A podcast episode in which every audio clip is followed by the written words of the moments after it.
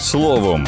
Про найважливіше на ранок 28 травня 2021-го. Про всі вакцини від коронавірусу, що їх Україна використовує у вакцинальній кампанії, про справи, в яких фігурує чи фігурував Олександр Тупицький, указ про призначення якого суддею КСУ скасував Володимир Зеленський, про наймасштабніші протести в Білорусі та те, як змінювалися ціни на продукти харчування в Україні та світі за останні 20 років.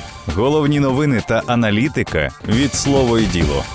З 24 лютого в Україні триває кампанія з вакцинації. Наразі населення щеплять препаратами від компаній Oxford AstraZeneca, BioNTech Pfizer та Sinovac Biotech. За даними РНБО, першу дозу щеплення вже отримали близько мільйона осіб. Дві дози трохи менше 110 тисяч. Інтервал між дозами при щепленні вакциною від Pfizer становить 21 день. Другу дозу коронавак роблять за 28 днів. AstraZeneca найкращі результати показує за інтервалу в 90 90 днів. При цьому вакцини проти коронавірусу від компаній Pfizer-BioNTech та AstraZeneca є ефективними проти індійського штаму коронавірусу, якого щоправда на території України поки що не виявили. Американською вакциною Comirnaty від Pfizer проводять щеплення працівників психоневрологічних інтернатів, будинків для людей похилого віку, медичних та соціальних працівників, а також прикордонників і працівників ДСНС. Ця вакцина потребує дуже специфічних умов зберігання і відповідно транспортування.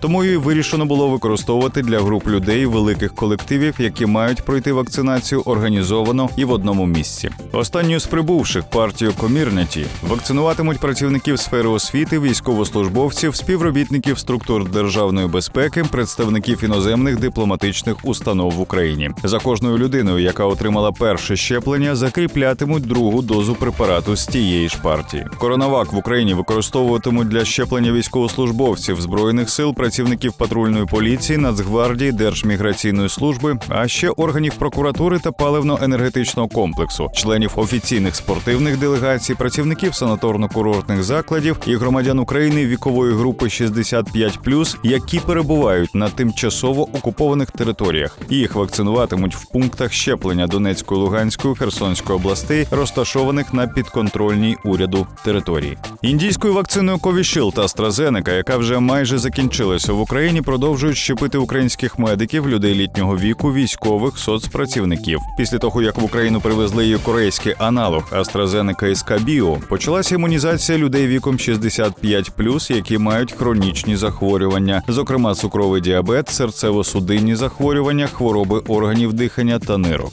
Детальніше про вакцини, їх кількість, строки поставок, також про перебіг вакцинальної кампанії в Україні та Європі. Читайте в нашому спеціальному матеріалі на сайті та в телеграм-каналі.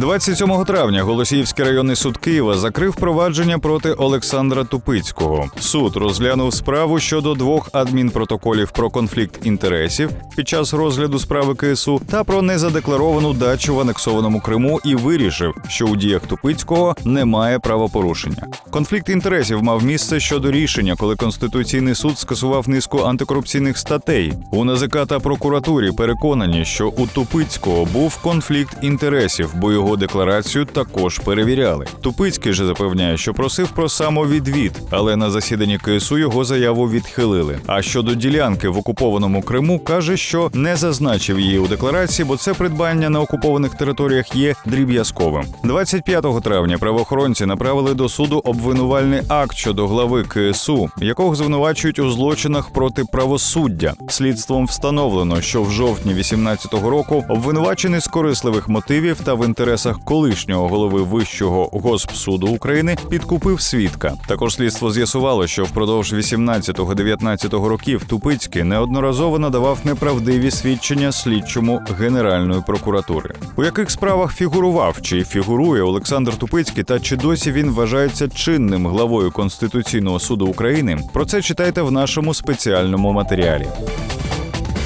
16 серпня 2020 року у мінську відбулася найбільша в історії Білорусі політична акція протесту. Під біло-червоно-білими прапорами вийшло 200 тисяч людей. Білоруси вимагали відставки Олександра Лукашенка, проведення чесних виборів, звільнення політв'язнів, покарання силовиків за насильство над протестувальниками у перші дні після виборів. З такою ж вимогою білоруси виходили на протести ще з десяток разів після, але були протести й до. Перший серйозний антиурядовий мітинг у Білорусі відбувся у квітні 1996-го. Тоді, за закликом опозиції, на вулиці Мінська вийшли близько 50 тисяч людей, незадоволених внутрішньою політикою. Акція була розігнана силовиками. У 2006-му відбулася джинсова революція. Акції протесту проти результатів президентських виборів в Білорусі, за офіційними підсумками яких Олександр Лукашенко втретє поспіль став президентом країни. Протести не дали очікуваного результату.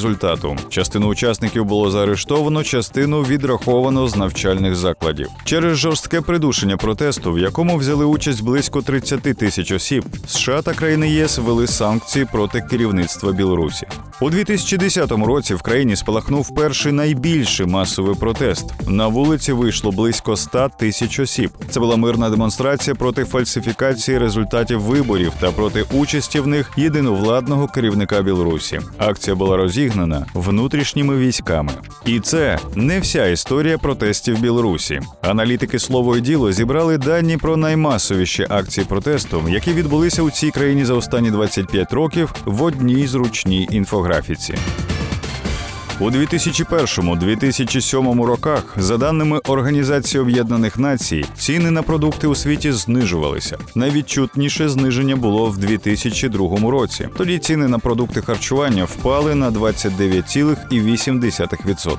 Водночас в Україні, за даними вітчизняного держстату, в цей проміжок часу ціни росли за винятком 2002 року. У 2008 році світові ціни на продовольство виросли на 14,3%.